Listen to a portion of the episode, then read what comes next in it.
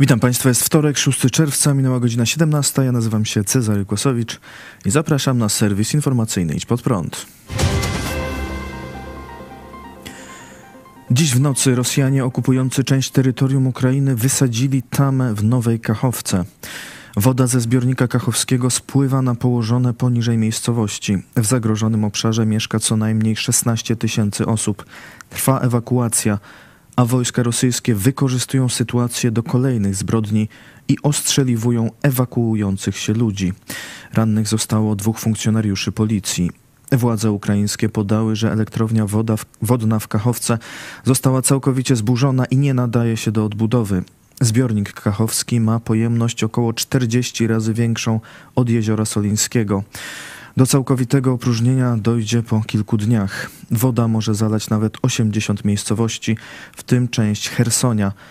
Na prawym brzegu Dniepru, kontrolowanym przez Ukraińców, trwa ewakuacja. Na lewym, pod kontrolą Rosjan, ludzie muszą radzić sobie sami. A główna część wody rozlewa się właśnie tam. Jak podają Ukraińcy, rosyjskie wojska tuż przed zniszczeniem tamy cofnęły się z linii rzeki. Zostawiły jednak pola minowe. Miny są teraz wymywane przez wodę i są dużym zagrożeniem. Wybuchają w przypadkowych miejscach. Rosyjscy terroryści. Zniszczenie tamy elektrowni wodnej Kachowka tylko potwierdza całemu światu, że trzeba ich wypędzić z każdego zakątka ukraińskiej ziemi, napisał na Twitterze prezydent Ukrainy Wołodymyr Załęcki. Rosja zniszczyła zaporę w Nowej Kachowce, powodując prawdopodobnie największą katastrofę technologiczną w Europie od dziesięcioleci i narażając tysiące cywilów na niebezpieczeństwo. To odrażająca zbrodnia wojenna. Jedynym sposobem na powstrzymanie Rosji, największego terrorysty XXI wieku, jest wyrzucenie jej z Ukrainy, napisał na Twitterze minister spraw zagranicznych Ukrainy Dmytro Kuleba. Zalanie terenów wokół Dniepru da Rosjanom pewność, że na tym odcinku ukraińskie wojska nie będą mogły przeprowadzić ofensywy w najbliższym czasie, dopóki teren nie obeschnie. Jednocześnie jednak pozbawili się dostaw wody na okupowany Krym.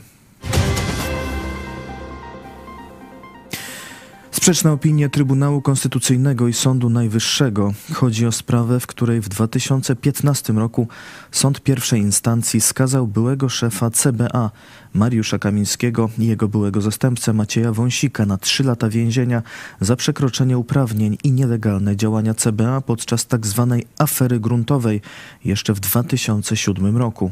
Dwóch innych byłych członków kierownictwa CBA skazano wtedy na 2,5 roku więzienia.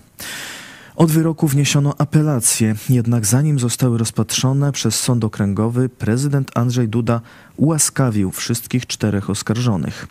Wobec tego sąd okręgowy umorzył sprawę. Oskarżyciele złożyli następnie kasację do Sądu Najwyższego. Sąd Najwyższy uznał w 2017 roku, że prawo łaski może być zastosowane wyłącznie do osób prawomocnie skazanych, zatem nie można go użyć jeszcze w trakcie trwania procesu. Zastosowanie prawa łaski przed datą prawomocności wyroku nie wywołuje skutków procesowych, stwierdzili wtedy sędziowie w uchwale. Ówczesny marszałek Sejmu Marek Kuchciński zgłosił zatem sprawę do Trybunału Konstytucyjnego. Trybunał miał rozstrzygnąć, jaki charakter ma kompetencja prezydenta do stosowania prawa łaski i czy Sąd Najwyższy może dokonywać jej interpretacji. Sąd Najwyższy w sierpniu 2017 roku zawiesił zatem postępowanie kasacyjne, czekając na orzeczenie Trybunału. Po prawie pięciu latach Sąd Najwyższy podjął znowu sprawę kasacyjną, stwierdzając, że brak orzeczenia Trybunału Konstytucyjnego blokuje realizację obowiązków. Na początku marca wyznaczono termin rozprawy na 6 czerwca. Równolegle sprawę podjął Trybunał Konstytucyjny, który w ubiegły, w ubiegły piątek wydał w końcu orzeczenie, stwierdzając, że prezydent miał prawo zastosować prawo łaski jeszcze przed wydaniem wyroku. Trybunał stwierdził, że prawo łaski jest wyłączną i niepodlegającą kontroli kompetencją prezydenta, wywołującą ostateczne skutki prawne oraz że Sąd Najwyższy nie ma kompetencji do sprawowania kontroli nad wykonywaniem przez prezydenta prawa łaski. Sąd Najwyższy nie zgodził się z tym rozstrzygnięciem i dzisiaj uchylił umorzenie sprawy Kamińskiego i innych osób z kierownictwa CBA i nakazał ponowne jej rozpatrzenie w sądzie okręgowym. Sąd Najwyższy odniósł się też do rozstrzygnięcia Trybunału Konstytucyjnego. Sędziowie uważają, że orzeczenie Trybunału nie wywołało skutków prawnych. Sprawowanie wymiaru sprawiedliwości w polskim porządku prawnym jest wyłączną domeną sądów powszechnych i Sądu Najwyższego, podkreślił w uzasadnieniu sędzia Piotr Mirek.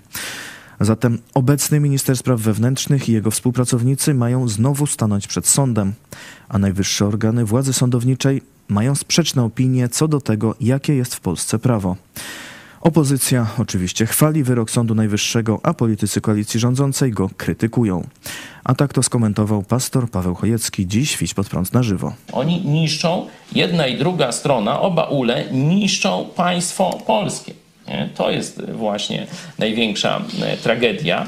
Bo gdyby oni mieli jakiś, któryś z tych ul miał jakieś pojęcie o rządzeniu i był samodzielny, a nie sterowany nie? Z, Rzymu, z Watykanu, e, czy e, z Moskwy, czy jeszcze skądś tam, to jeszcze można by tam rozważać jakieś poparcie tych uli, ale w rzeczywistości, zobaczcie, to jest destrukcja państwa polskiego. Wczoraj Trybunał Sprawiedliwości Unii Europejskiej wydał wyrok w sprawie reformy wymiaru sprawiedliwości w Polsce. Europejski Sąd uznał, że reforma z grudnia 2019 roku, która między innymi powołała Izbę Dyscyplinarną, narusza prawo Unii Europejskiej. Trybunał stwierdził, że Izba Dyscyplinarna Sądu Najwyższego nie spełnia wymogu niezawisłości i bezstronności. W orzeczeniu napisano, sama perspektywa narażenia sędziów, którzy mają stosować prawo Unii na ryzyko, że taki organ będzie mógł orzekać w kwestiach dotyczących ich statusu, może godzić w ich niezawisłość. Trybunał uznał też, że przepisy zobowiązujące sędziów do złożenia pisemnego oświadczenia o członkostwie w stowarzyszeniach, działalności czy działalności w fundacjach naruszają prawa podstawowe sędziów do ochrony danych osobistych i do poszanowania życia prywatnego. Za łamanie prawa unijnego Komisja Europejska naliczała Polsce kary w wysokości miliona euro dziennie. Od 2019 roku jednak polskie prawo się nieco zmieniło. W zeszłym roku znowelizowano ustawę o Sądzie Najwyższym i przestała istnieć Izba Dyscyplinarna. Jej miejsce zajęła Izba Odpowiedzialności Zawodowej. Komisja jednak uznała, że to nie jest wystarczające, by polskie prawo było zgodne z unijnym.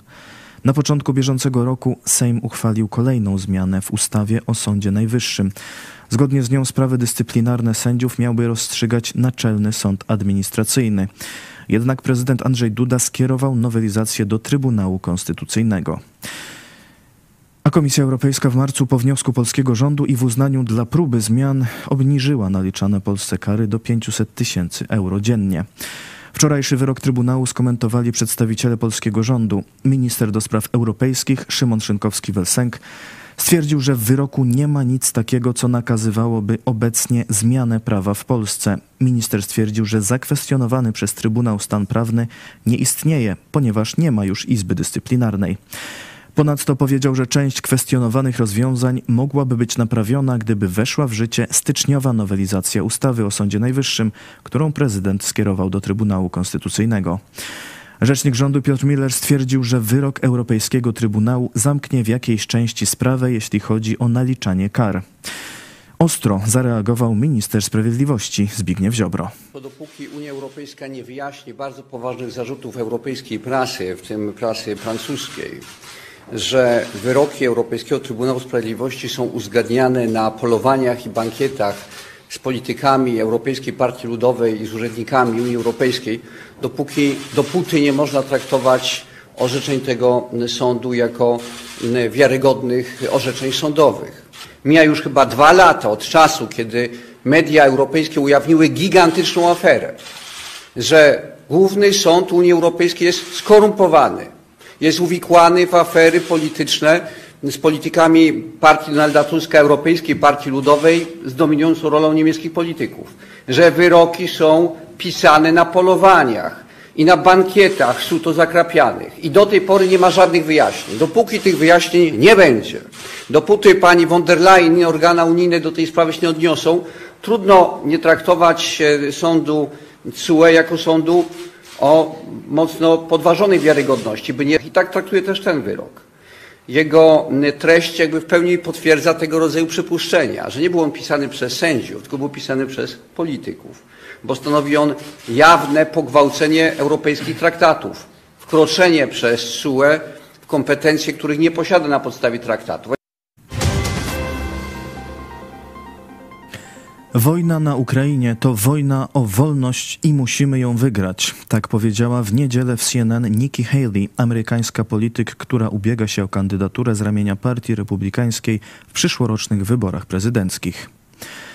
Była amerykańska ambasador przy ONZ przestrzegała też, że jeśli świat dopuści do zwycięstwa Rosji w tej wojnie, to może się spodziewać kolejnej wojny światowej. Musimy zrozumieć, że zwycięstwo Ukrainy to zwycięstwo nas wszystkich, ponieważ tyrani dokładnie zapowiadają, co zamierzają zrobić. Chiny zapowiedziały, że przejmą Hongkong i zrobiły to. Rosja zapowiedziała, że najedzie na Ukrainę i to się stało. Chiny mówią, że następny będzie Tajwan i powinniśmy im wierzyć. Rosja powiedziała, że następna będzie Polska i państwa bałtyckie. Jeżeli do tego dojdzie, będziemy mieli wojnę światową. Chodzi o to, by do niej nie dopuścić. Każdy zadaje sobie pytanie, kiedy ta wojna się skończy. Skończy się, gdy Rosja wycofa się z Ukrainy. Jeżeli wycofa się Ukraina, wtedy wszyscy staniemy przed widmem kolejnej wojny światowej, powiedziała Nikki Haley. Nikki Haley swoim poparciem dla mocnego wspierania Ukrainy przez Amerykę wyróżnia się na tle swoich głównych republikańskich kontrkandydatów Donalda Trumpa i Rona DeSantisa. A wczoraj do grona polityków ubiegających się o kandydaturę prezydencką w 2024 roku z ramienia Partii Republikańskiej dołączył były wiceprezydent Mike Pence. Podobnie jak Nikki Haley, jasno opowiada się on za tym, by Stany Zjednoczone udzielały pomocy Ukrainie. W sondażach na razie uzyskuje 5% poparcie i zajmuje trzecie miejsce w rankingu za Trumpem i DeSantisem. Strzelanina na granicy Izraela z Egiptem. W sobotę troje żołnierzy izraelskich sił obronnych zginęło na granicy z Egiptem. Zostali zastrzeleni przez islamskiego terrorystę Egipcjanina, który wtargnął na granicę i dwukrotnie doprowadził do wymiany ognia. Terrorysta także poniósł śmierć zastrzelony przez izraelski patrol. Wcześniejsze tłumaczenia rządu w Kairze, że miał to być policjant ścigający przemytników narkotykowych, okazały się nieprawdziwe. Motywem zbrodni był prawdopodobnie religijny ekstremizm. Sytuacja spowodowała wzrost napięcia w relacjach egipsko-izraelskich. Premier Izraela Benjamin Netanyahu określił to wydarzenie jako poważny incydent i zapowiedział, że zostanie on dokładnie zbadany. Wezwał też rząd Egiptu do przeprowadzenia w tej sprawie wspólnego śledztwa. Sojusz z Rosją to problem dla Armenii. Władze Armenii bardzo krytycznie wypowiadają się o organizacji układu o bezpieczeństwie zbiorowym. Jest bezużyteczna i stwarza dla Armenii jedynie problemy, powiedział Armen Grigorian, sekretarz Rady Bezpieczeństwa Armenii.